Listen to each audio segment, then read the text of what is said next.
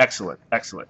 Uh, so, uh, our I'm sorry about that. I actually put up the wrong uh, audio there. So let me welcome everybody back. Then let's just start it this way. Uh, welcome everyone to uh, to today's debate. We are debating intellectual property.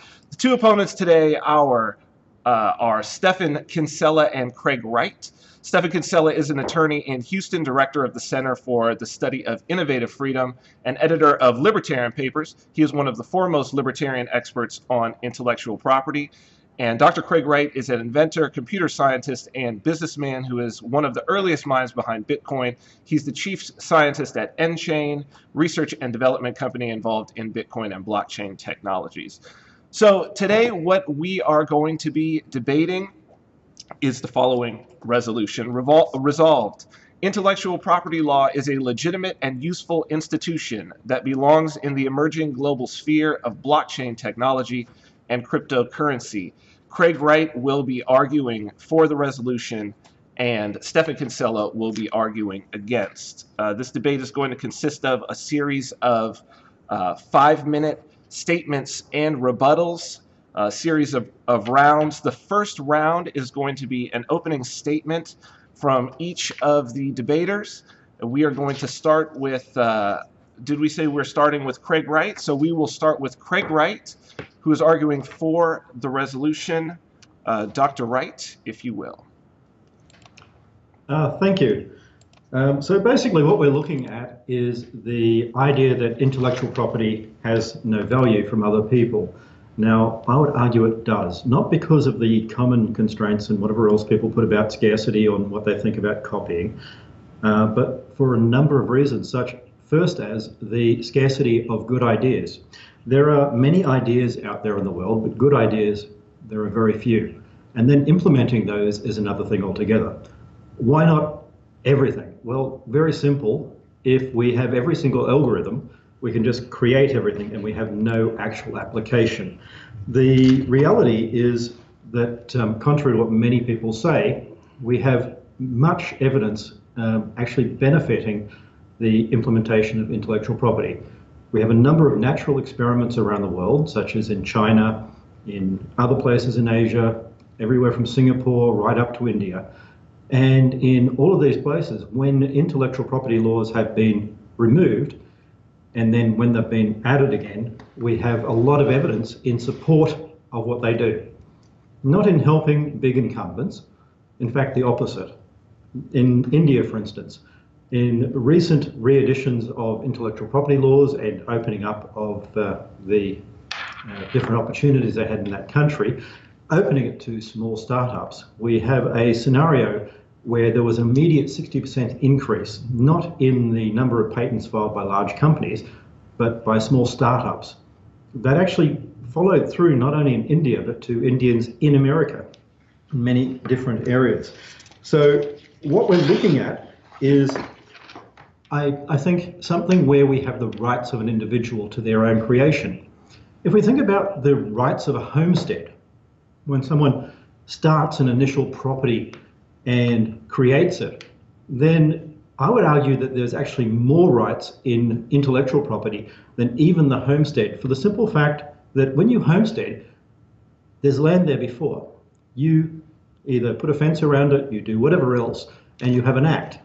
An act of creating intellectual property at the same time is an act, but it's something where you create from nothing. You actually, from not something existent before, you develop something new. On that, many will argue that um, if we didn't do it, someone else would. For instance, if there wasn't an invention uh, X that was patented, someone else will come along and invent the same thing, which seems fine. In a tabula rasa world, we just pour information in and people come up with new ideas. Except if we think about that for a moment, if Charles Dickens never existed, if Shakespeare didn't exist, would we actually have those works? Would there be another Charles Dickens? Would we have a Christmas tale? Would someone have written that piece of work and created it?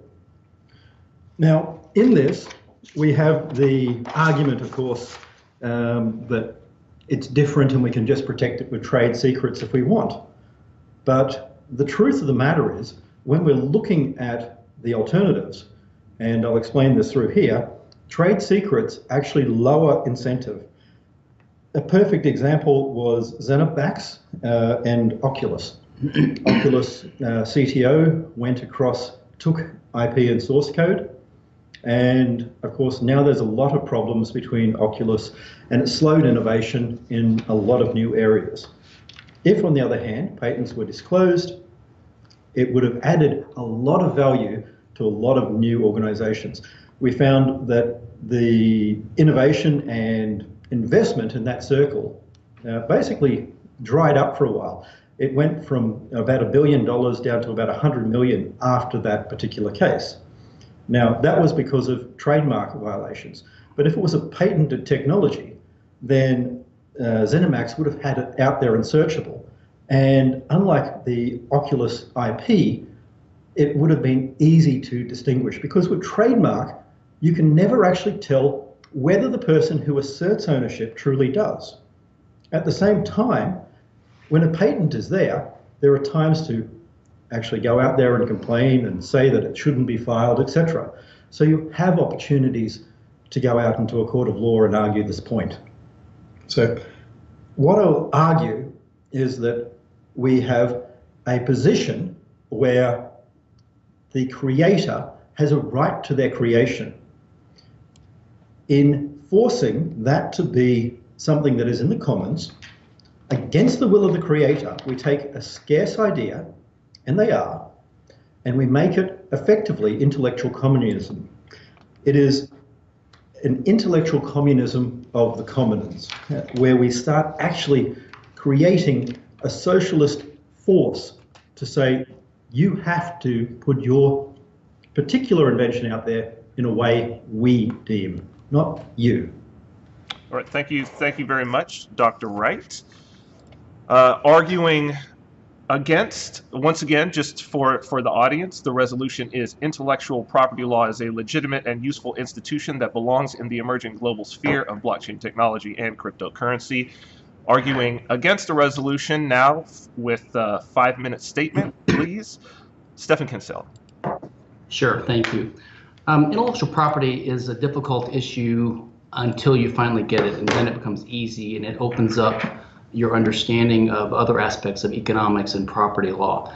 Um, but because it's difficult and because we're trying to overcome centuries of IP laws, which people take for granted, it's important to approach this matter systematically and with clear definitions uh, instead of the more scattershot approach Dr. Wright's uh, using.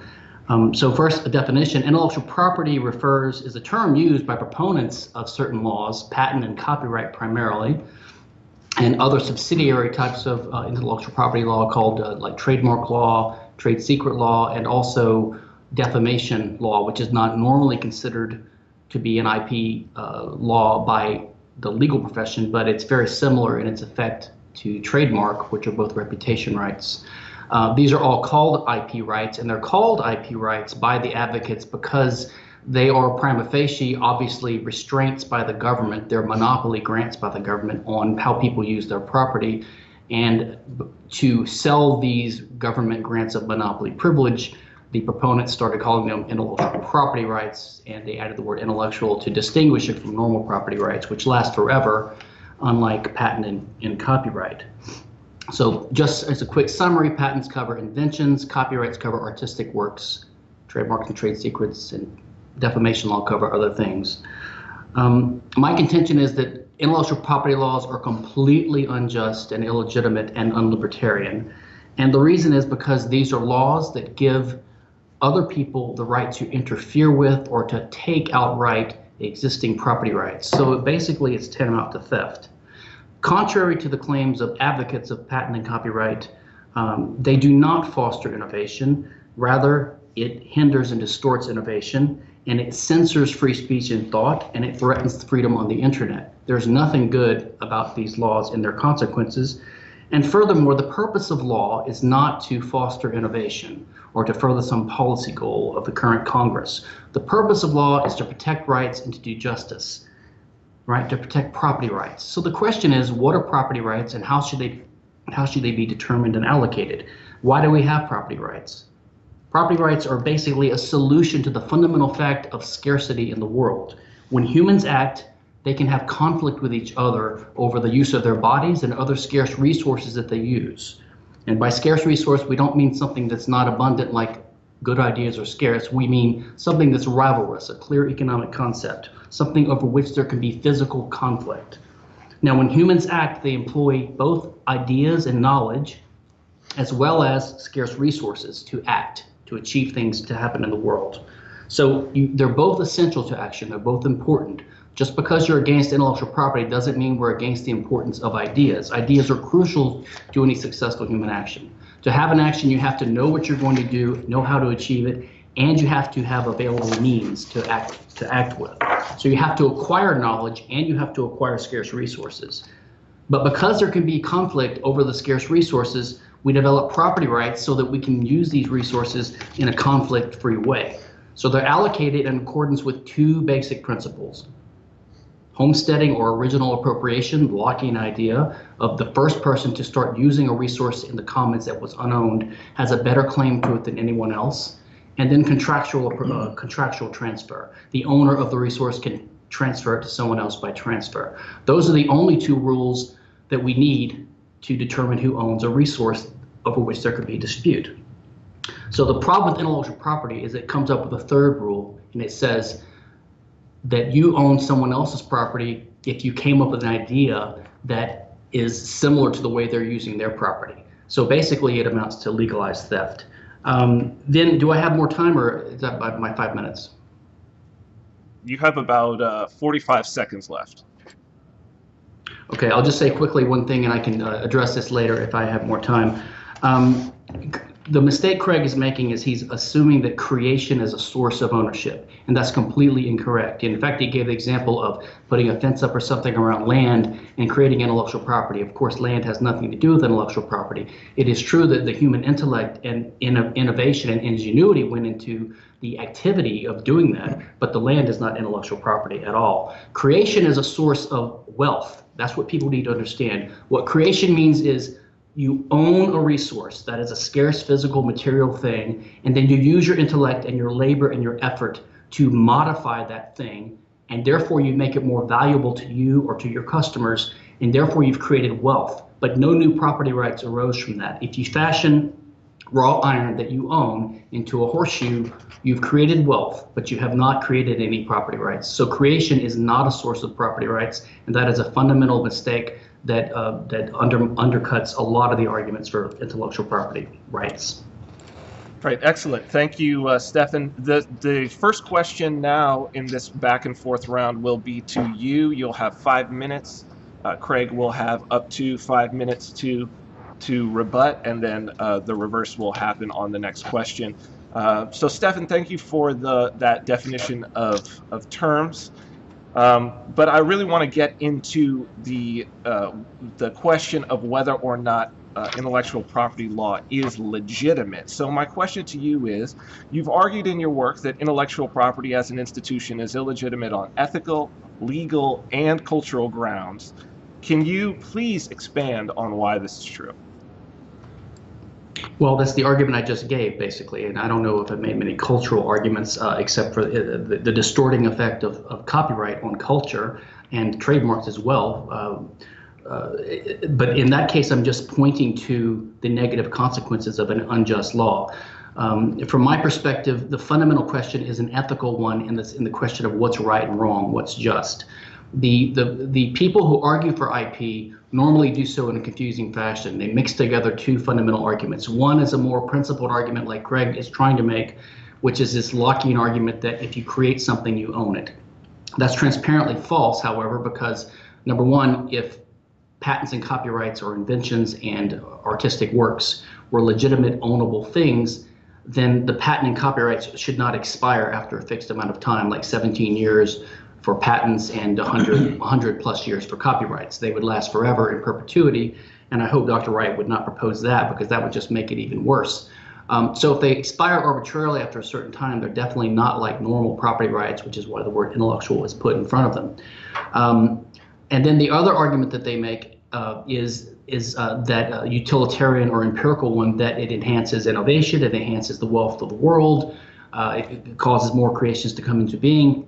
And as I said before, that is not the purpose of law. The purpose of law is not to go around passing laws, to tinker around with things, giving people special rights, to incentivize them to act in a better way so as to have more innovation. The purpose of law is to do justice. And the way to do justice is to respect uh, people's property rights and to enforce those. So any law that undercuts the basic Lockean libertarian uh, property underpinnings of our system is unjust because it basically takes people's property. In a sense, it makes everyone else a slave of other people. If I am not free to use my factory to make an iPhone comp, uh, knockoff, let's say, my rights to use my physical property as I wish are being violated. Um, I have never agreed to a negative servitude. I've never agreed to a restrictive covenant where I can't use my property a certain way. I'm not causing trespass against someone else's property when I use my property to make a competing automobile or car or watch or phone. Um, and therefore, hampering my freedom is a violation of my human rights.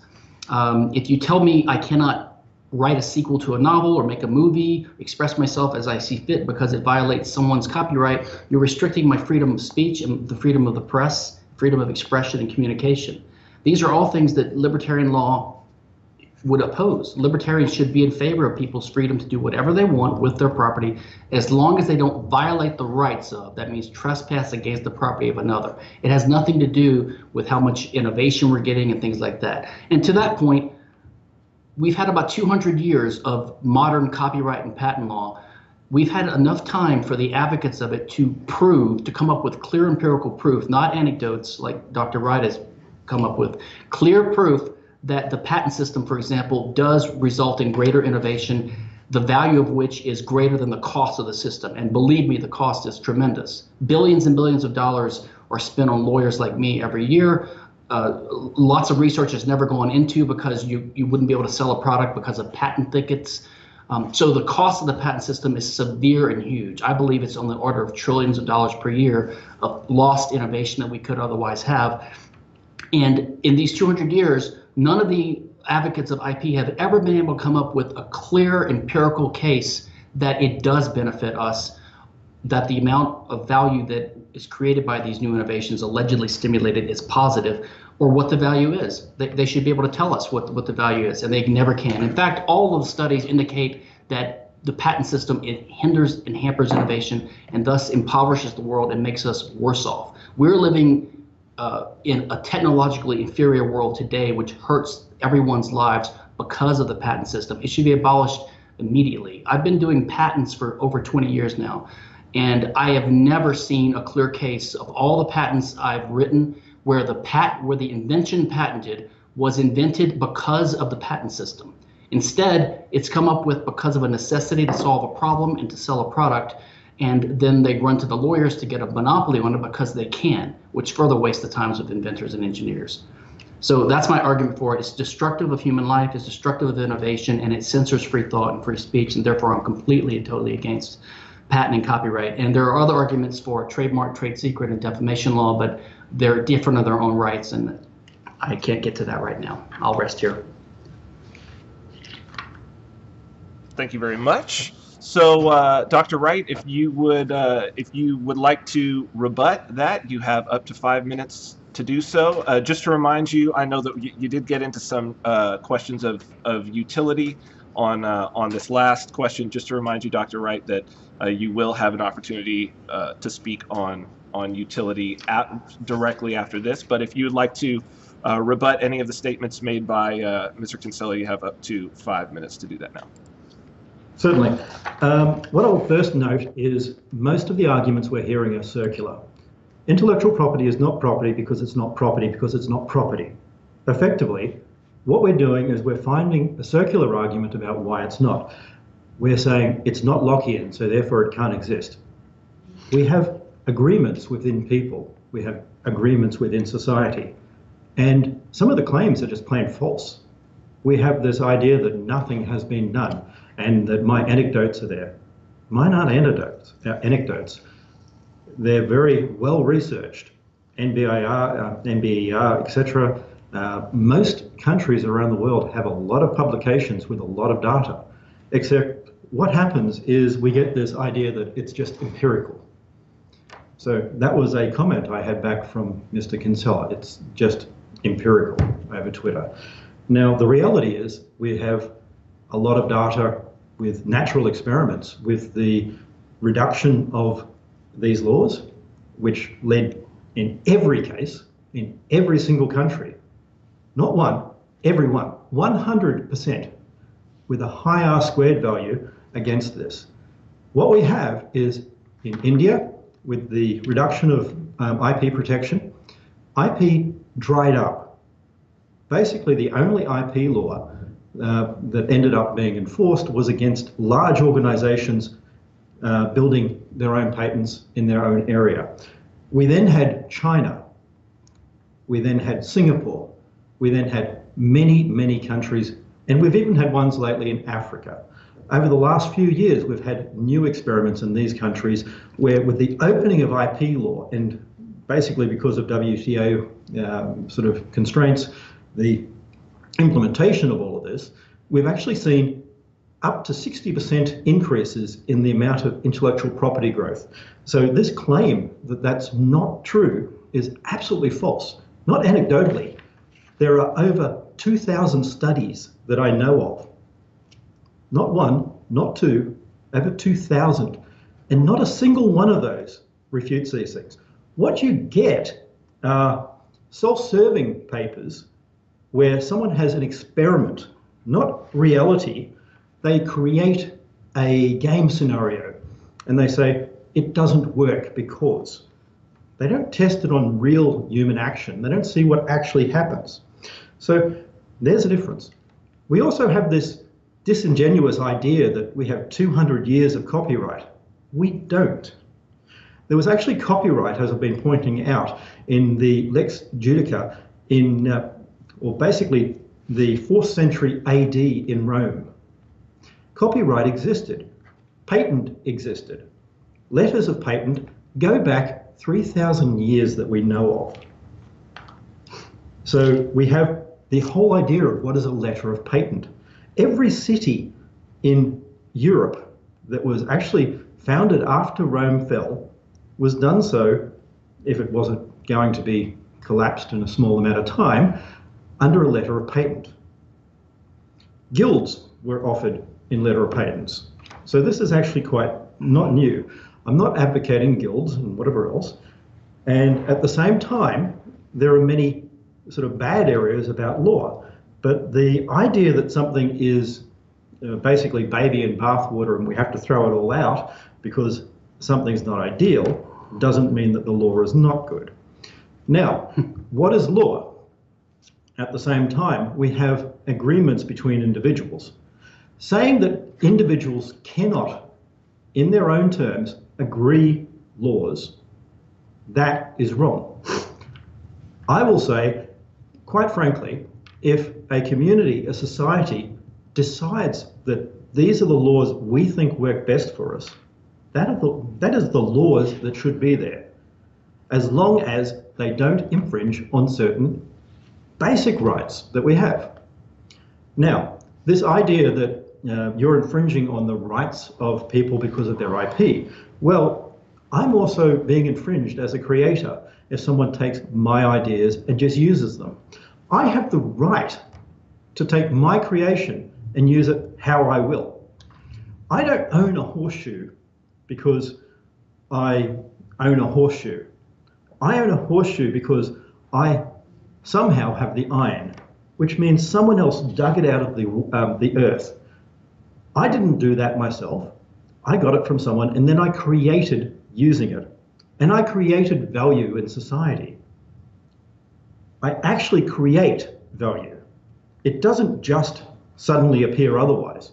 That taking of a raw lump of iron and making it into a horseshoe is value creation. Now, the flaw that some argue is that this is a Marxian idea, but the Marxian idea was actually basically that I have a right to the amount of effort. Dr. Wright, we're gonna I we're gonna we're gonna hold it we're gonna hold it here. We're it's gone over time a little bit, but you do you you can expand on that uh, if if you'd like to continue. You you have another five minutes, uh, and within that, uh, what I do want to ask you though, I, I believe we're getting into the utility question at this point. Um, both of you obviously uh, participate in the, the legal system in this way, so there is at least, regardless of, of uh, Mr. Kinsella's ethical uh, issues with intellectual property, you both at least find some legitimacy in it enough to, to participate in that world. Uh, my question, taking that legitimacy for granted perhaps, is about utility. And uh, Dr. Wright, you've claimed that intellectual property laws serve a valuable place in the market. You've claimed that they spur innovation. You've claimed that they enable greater prosperity. Can you please tell us what's the, the mechanism by which uh, this is occurring? Not, not just the fact that it does, but could you ex- expand and explain the mechanism uh, that, that would be the evidence of, of this occurring, please? You've got five minutes on that. Certainly. Um, this is where I was mentioning things like trade secrets. Now, due diligence, the value of trying to chase down thefts, whatever else, is actually very difficult. Now, the idea of being able to know everything that's occurred when you're buying a company is nearly impossible. I'm sorry, but I don't care how good your idea is.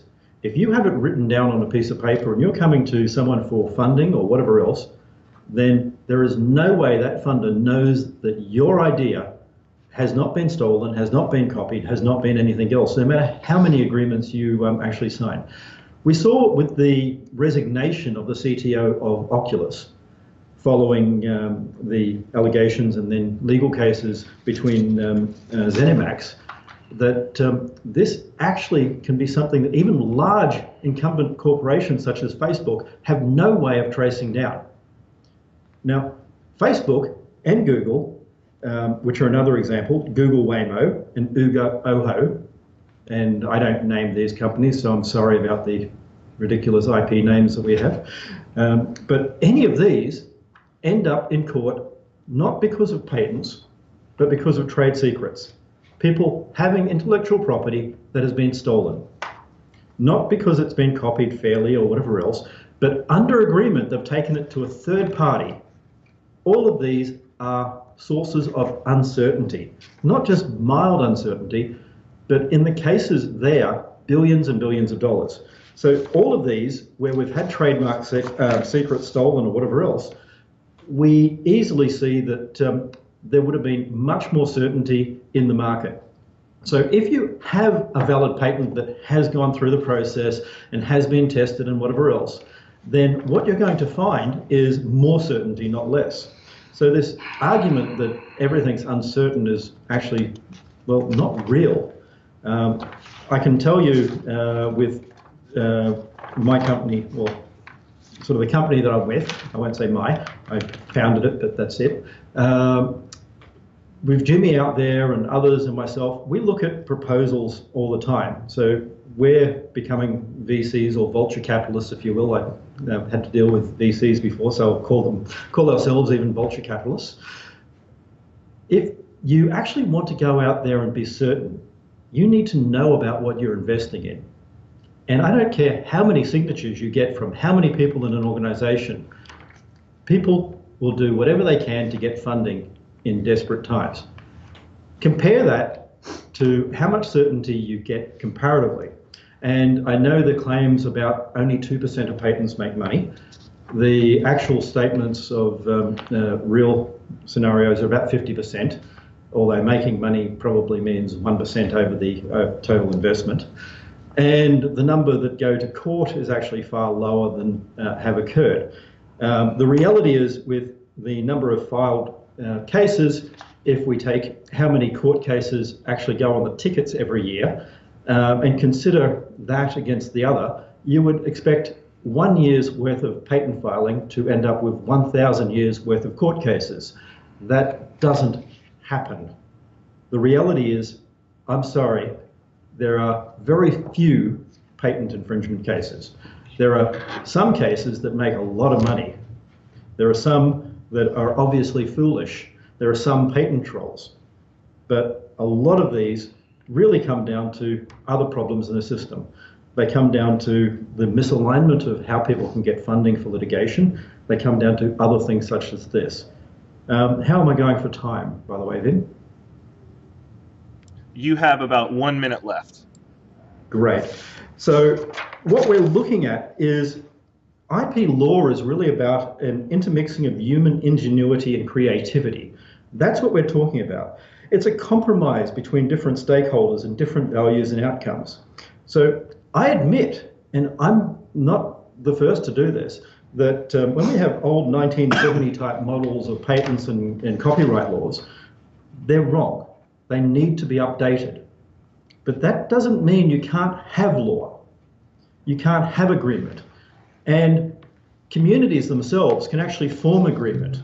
And this idea that I have to be told how I'm going to sell my own product, I'm sorry, that's just wrong. I do not live in, Stalin, uh, in Stalin's world. I don't really care.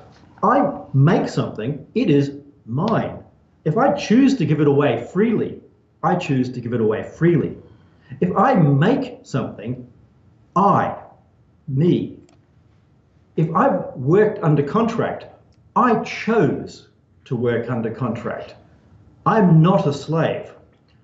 I own my rights. Everyone who is forced to give up their rights, that is slavery. Thank you. All right, thank you, thank you very much for that. Uh, Mr. Kinsella, you have five minutes to rebut, and then I will have immediately a question for you after that. So, Mr. Kinsella. All right, I can just, in five minutes, I can only do so much. Um, quickly, uh, I refer re- uh, listeners to my website, c4sif.org. Just go to the slash AIP page and look at my post, uh, the empirical case against patents. The, the, the, empirical evidence is just overwhelming. There are no studies that uh, Dr. Wright's referring to. Most recently, uh, the economists Boldrin and Levine have a, pat- a paper on patents where they, they exhaustively studied the, the data. They said the case against patents can be summarized briefly. There is no empirical evidence that they serve to increase innovation, increase innovation and productivity. Okay, unless you identify it with the number of patents awarded. Okay, but not with innovation itself. Um, as for communist and socialist, in my view, uh, if you read Hans Hermann Hoppe's theory of socialism and capitalism, he identifies the essence of socialism, which is the institutionalized interference with private property rights and private property claims and intellectual property law does that. So it is actually intellectual property law that is socialist because it amounts to a taking of private property rights. Uh, as for the self-serving argument, I'm a patent attorney, so it would be in my interest to uh, to favor the system, but I instead I, I call for its abolition. Um, as for the, the host's idea that because I participate in the system, I endorse its legitimacy, that would be like saying an attorney representing a, a defendant accused of a drug crime agrees with the drug system, or that a, an oncologist uh, agrees that there should be cancer because they're fighting to stop them. I totally reject that. Um, as for copyright and patent existing long before 200 years ago. I'm well aware of that. I was I said specifically the modern copyright system, which did start with the U.S. Constitution and the U.S in 1790, 1791 with the patent and copyright laws, but they were modeled after the earlier uh, laws, which uh, Dr. Wright mentions, like the practice of, of, monarchs and states granting letters patent, which were clearly protectionist, mercantilist, uh, anti-competitive monopoly privilege grants. So I don't think that helps him. Uh, the statute of monopolies in 1623 in England is what is the early basis of U.S. patent law get it? It's a monopoly. We're against uh, state granted monopolies. Uh, the Statute of Anne in 1709 is where modern copyright law came from. But there are, of course, antecedents before that. Even in 500 BC, there was the Greek city state of Sybaris, where there was a cooking competition, and whoever won would have a monopoly on making that dish for a year. So there are, of course, antecedents. There's always been people that have been trying to reduce competition and who hate the free market. Um, as for uncertainty, the certainty of patents is is ridiculous. The system is based upon totally non-objective principles.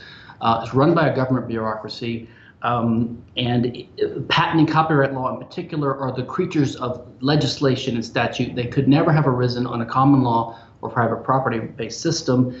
And it is actually having a legislation based state that causes uncertainty, as Hans Hermann Hoppe has written about, and as I've written about in my long paper in the 1995 JLS on legislation and uncertainty, because the very existence of a legislation, a legislator, a legisl, what's the word I'm looking for? The, the legislature, uh, the existence of a legislature makes you uncertain about what the laws will be in the future because they can change the law from day to day. As the saying goes, um, when the legislature's in session, no man's property is safe. As for not throwing the baby out with the bathwater, you do want to do that if it's Rosemary's baby we're talking about, and that is what patent and copyright are. Um, uh, briefly, I can say, as for trademark, and I elaborate on this in my papers, but I can briefly explain the reason why trademark and trade secret and defamation law are illegitimate. Trademark law basically grants reputation rights, and as Rothbard explained in his argument against defamation law, which does something similar, you can't own your reputation because that is what other people think about you. And if you have a right to your reputation, that means you have a right to what other people think about you, which means you have a partial ownership of their brain, which means they're your slave. So defamation law is completely illegitimate, illegitimate as is trademark law, which has a, a similar type of argument. Trade secret law is illegitimate because you don't need a law to keep things secret. You have the right to keep whatever you want secret. What trade secret law does is it gives the, the so-called owner of a trade secret, which is just information that's held private and confidential and that gives you some competitive advantage in the marketplace as long as it's held confidential, it gives you the right to go to a court to get an injunction to use state force against not just your employees who left and who are, who are revealing the information, which is which could be covered by contract law alone. It gives you a right to go against third parties who are not parties to any contract, and that is wrong as well. And a case, an example of that was when that Apple iPhone 4, I believe, was left on a bar by a careless employee, and some guy found it, and a couple of days later, the feds with Apple employees burst into this guy's apartment under the auspices of trade secret law to to uh, to take it back from him. Um, so we're at we're at five minutes. Uh, we're at five minutes okay. now. Stephan, thank I'll close, you. Uh, yeah, and of course, and of course, we there uh, after this round of questioning, you will also both have uh, closing statements, so uh, you can you can pick it back up from there. So now, what I'm going to do, uh, with no rebuttal on either side, I'll start with uh, Stephan Kinsella. I'm going to ask questions. You will have five minutes each.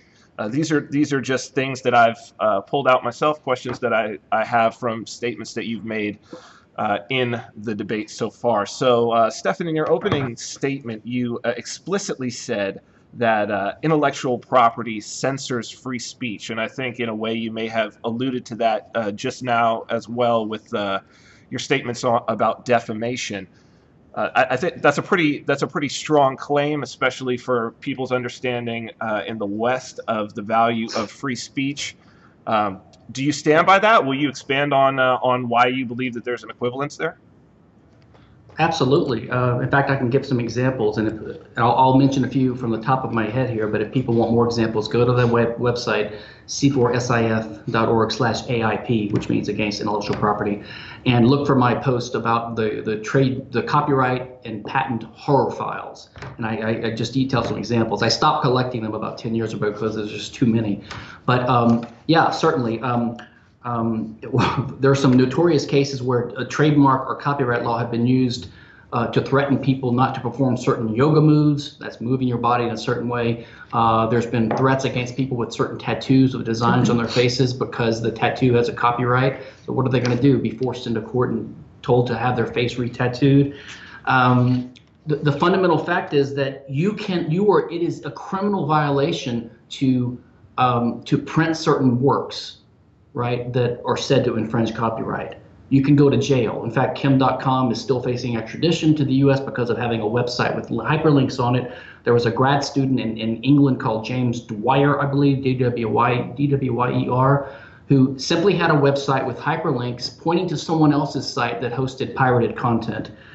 Um, and the U.S. tried to extradite him to come to the U.S. to face criminal, uh, federal criminal charges uh, ruined his uh, grad school career for several years. Um, th- there was a sequel written to The Catcher in the Rye, and the estate of uh, the author uh, took this guy to court, federal court in the U.S. This is a few decades ago, and uh, got the book banned. The court ordered the book to be never published destroyed. This is literally book banning by the courts in the name of copyright. Uh, the famous um, vampire movie Nosferatu was uh, was held by a court to have infringed the uh, copyrights of the estate of Bram Stoker, Dracula, and the orders of uh, the copies of the movie were ordered burned and destroyed. I think a few survived, luckily, so we now have it. Um, so there's any number of cases. Oh, oh the, one of the pioneers of, of internet technology, Aaron Swartz, the poor guy, uploaded some papers, academic papers, to the internet because they're behind these stupid paywalls. And he was facing decades in federal prison, and he committed suicide. It was one of the most tragic cases. And then you have um, milk toast advocates for copyright reform who want to be mavericks. Like uh, I'm not going to mention names, but it's easy to find, um, saying that um, well, he should have gotten some punishment, but that was too severe. Well, you know, I think these people are, have bear some complicity in the death of this poor guy. You have to be for total copyright abolition. Uh, of course, it censors free speech. If I wanted to make a movie or if I want to write a novel and include sections from someone else, I should have every right to do so. And I would just say one more thing. You'll notice that the advocates of copyright and patent law um, they will mix together arguments, the creation argument Dr. Wright's doing, and then the utilitarian argument, and they just mix these things together. And then they'll also throw in things like fraud and plagiarism, which, like, for example, if I sell a bootleg copy of a novel, they say, well, that's fraud. Well, it's not fraud. I'm not pretending to be the author. It's not plagiarism. Plagiarism is not even illegal. If I wanted to make a copy of the Bible tomorrow and put my name on it, or if I wanted to publish uh, Stephan Kinsella's Romeo and Juliet tomorrow, I would be looked at as a fool, but it's not a copyright violation because the copyright is long expired. Um, so plagiarism has literally nothing to do with copyright. Um, and believe me, the, the owners of vast archives of copyrighted uh, uh, material would not be happy if the pirates simply didn't put their own names on it and kept kept the original creator's name on it. That's not what they want. They want to stop you from copying. So yeah, absolutely. In fact, I think that the patent system does far more physical damage to the human race in terms of monetary damage and lost innovation, probably trillions a year. I mean, we could have, be having flying cars by now or something, if not for the patent system uh, hampering innovation over the last 200 years. But the pat- the copyright system, I think, is arguably worse because the patents last a lot. I mean, the copyrights last a lot longer, and they're threatening internet freedom. And the internet's the greatest tool that we have to fight the state, I believe, because we have communication and it's decentralized and we can get around the state this way. And if anything threatens the freedom on the internet, it's a big danger to human freedom and it aids the state. And copyright is being used with these six strikes law, six strikes and you're outlaws and these uh, YouTube takedown notices with uh, the ICE system seizing websites, shutting them down for having pirated content anything that threatens internet freedom is a severe threat to human liberty, and libertarians should, should recoil in terror and fear from copyright law for that reason. So the copyright law is very insidious and extremely evil, uh, and the patent system does more actual tangible damage, in my opinion.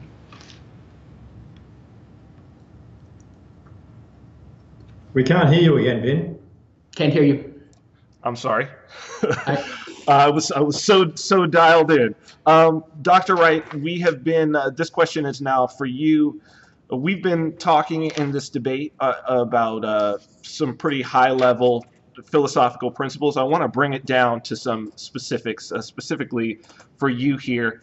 Uh, you've argued throughout this debate that um, IP spurs is, has a utilitarian value in, in spurring innovation and uh, creating more prosperity.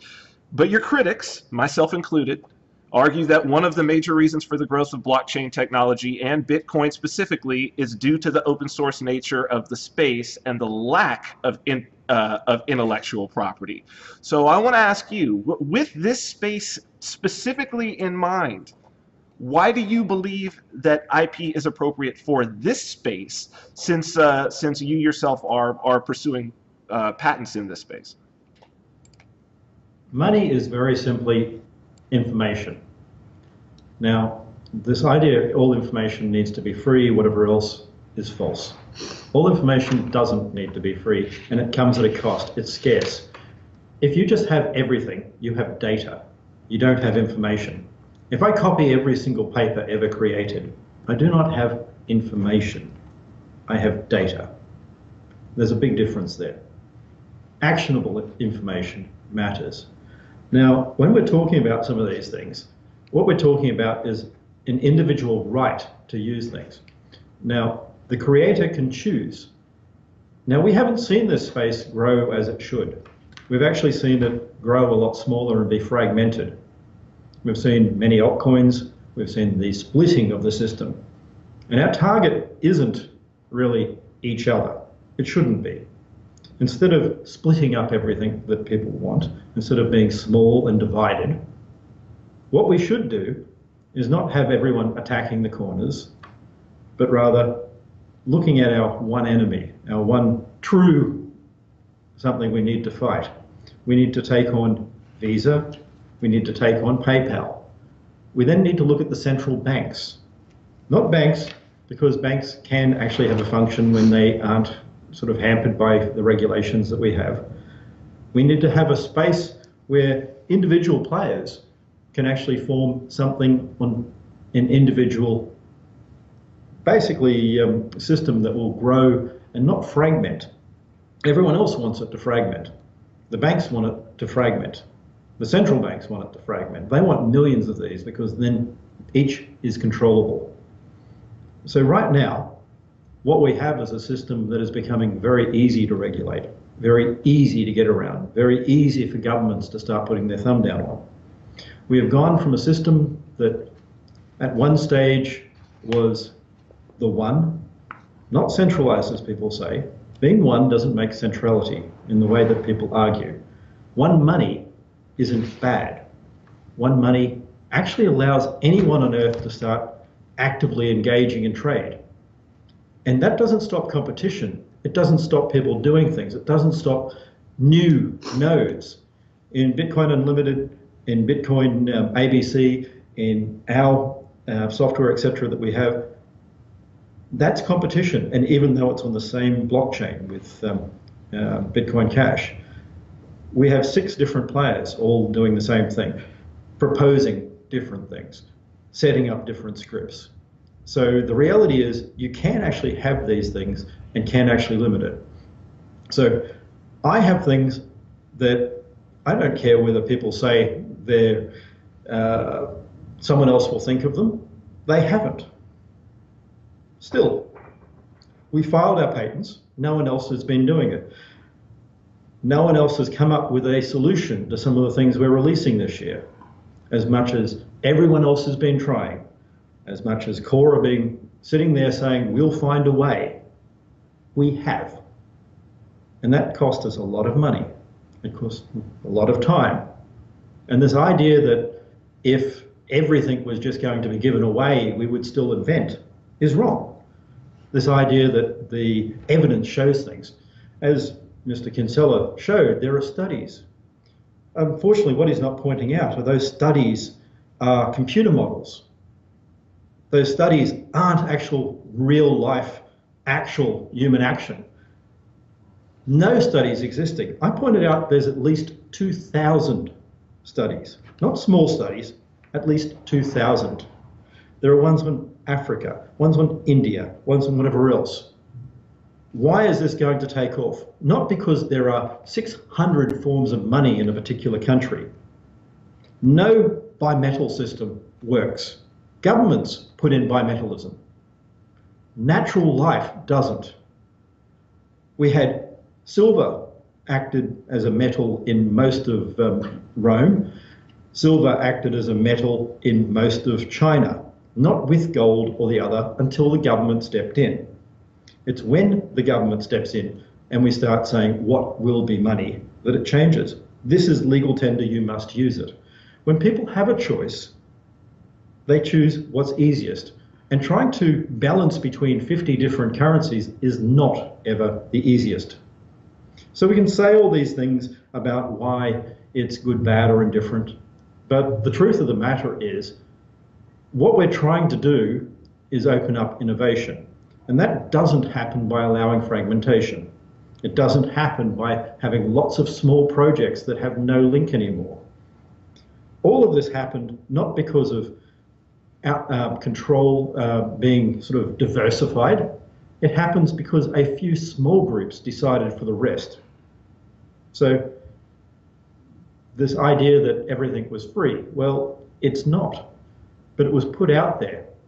And other people can compete, but that doesn't mean that you had open access to the Bitcoin code to do whatever you want. We Okay. didn't. We're gonna we're gonna uh, leave it there. But since um, actually if you if you would like, Dr. Wright, I think at this point what we're going to do is we're going to grab a, a, closing statement from each one of you.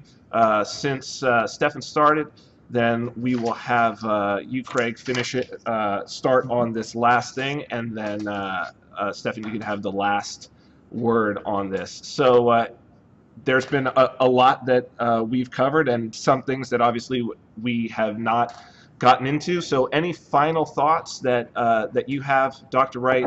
You are first up on this. You will have five minutes, and then uh, uh, Mr. Kinsella, you will be after that. Okay, first of all, I'm going to rebut a couple little bits, like the Swartz case. The Swartz case was actually not about copyright. That is the defense. That is, free speech needs to be out there. The reality was that a physical system was broken into, a physical system was accessed.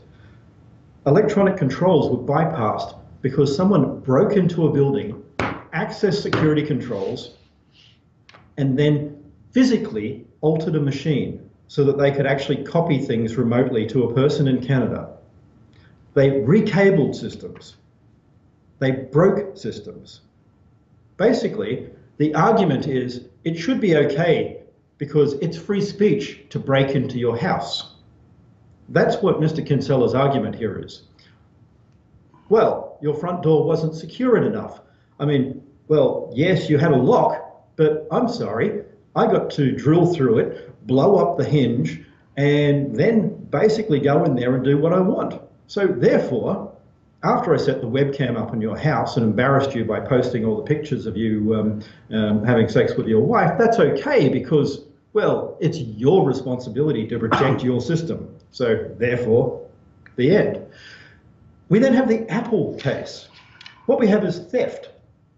We have this thing called theft by finding. It's a type of larceny. If you actively can identify the owner of a product, not you've looked for them and decided you couldn't, then you have committed theft. This goes back to common law.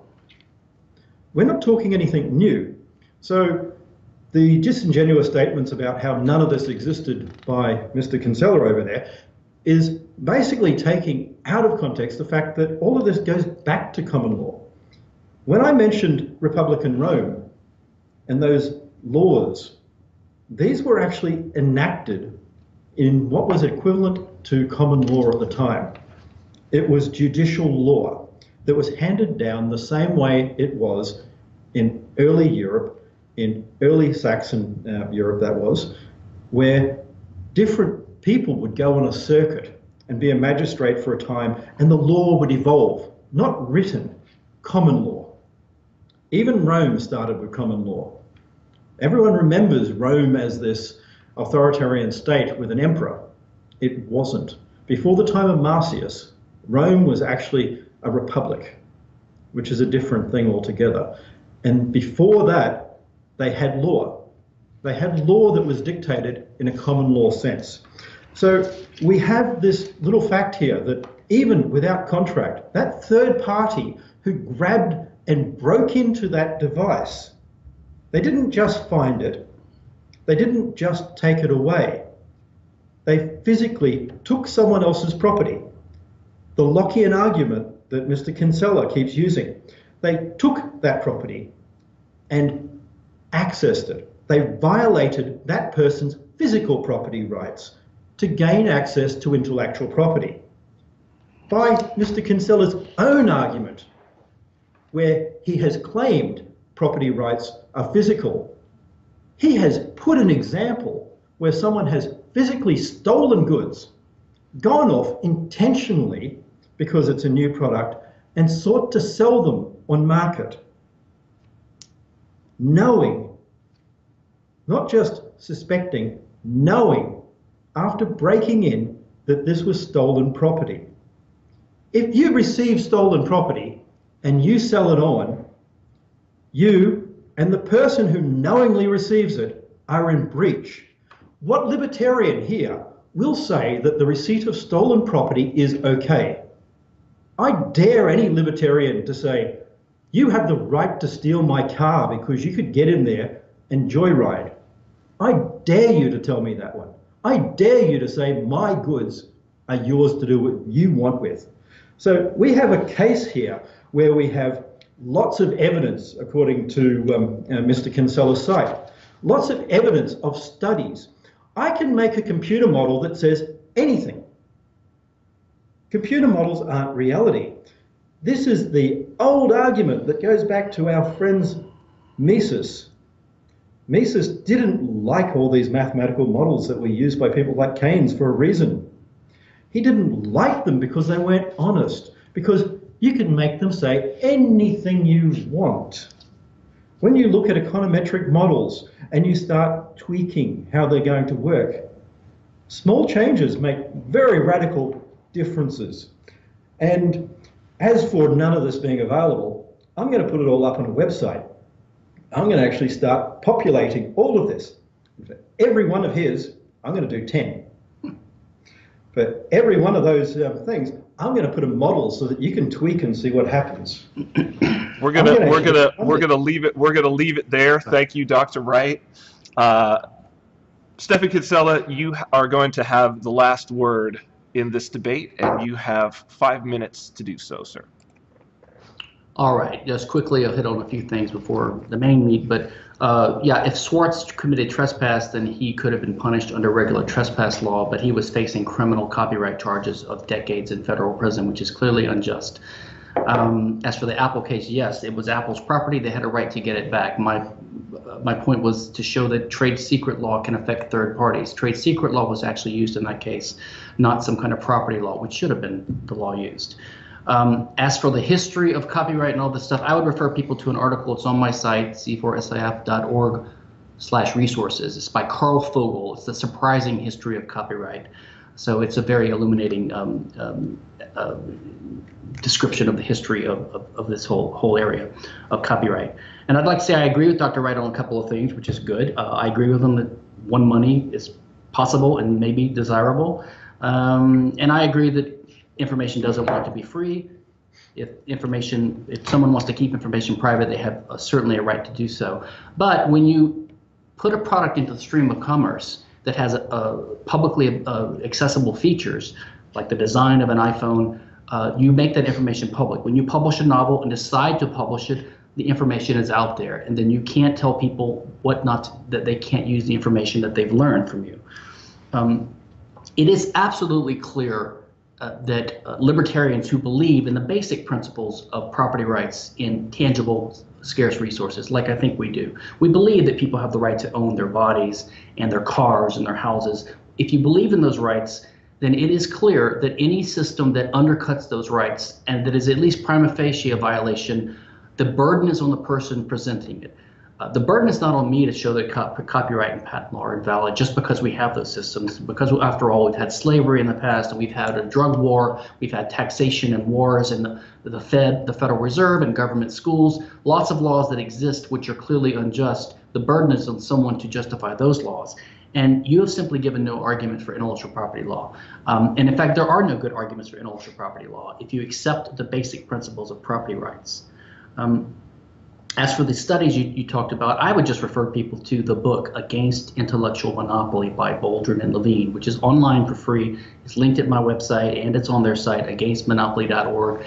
They exhaustively go through the, the empirical argument that your side has to put on. The burden is on you. And the, the evidence is not in the form of computer studies. I only know of one study on my site by, uh, by Andrew Torrance, which is a computer model. All the others are, are looking at the evidence that's pre- presented and looking at the evidence that was produced by advocates of IP and showing that it was a, a bad argument being made. Um, so what I would like to emphasize is that we have to realize that as libertarians, as people who believe in property rights and justice and the free market, right? We're in favor of competition. We're not against competition. We're not afraid of competition. Um, we're, we're in favor of the acquisition of knowledge and the sharing of knowledge and the learning of knowledge and emulating what other people do and competing with other people. Competing is good. Learning is good and emulating other people is good and the free market is good. And we should oppose any system that interferes with free market competition, which is what patent and copyright law do. Excellent. Thank you both. I just want to say, uh, gentlemen, this was uh, this was wonderful that, uh, and I want to thank you both, and I think the audience would like to thank you for putting this on with such short notice. I think it's uh, a testament to uh, both of your integrity that to step out of the online world of Twitter and to sit down with each other and to actually hash this out. Uh, so I want to really just uh, salute you both for that eye-opening debate. I thank you guys for this. Uh, I don't know that the issue is settled. I'm, I'm telling you, I'm looking through the, the comments, and it seems that uh, that both of you have made some some strong arguments, and it seems that the audience feels that way. We'll we'll have to go back on the on the look back through this, but I want to thank you both. Uh, for this, and I'm sure that I will uh, I will get a chance to uh, to interact with both of you in person. But uh, thank you thank you both for this, and um, have a great rest of your evening there in London, guys. Thank you very much. Thanks.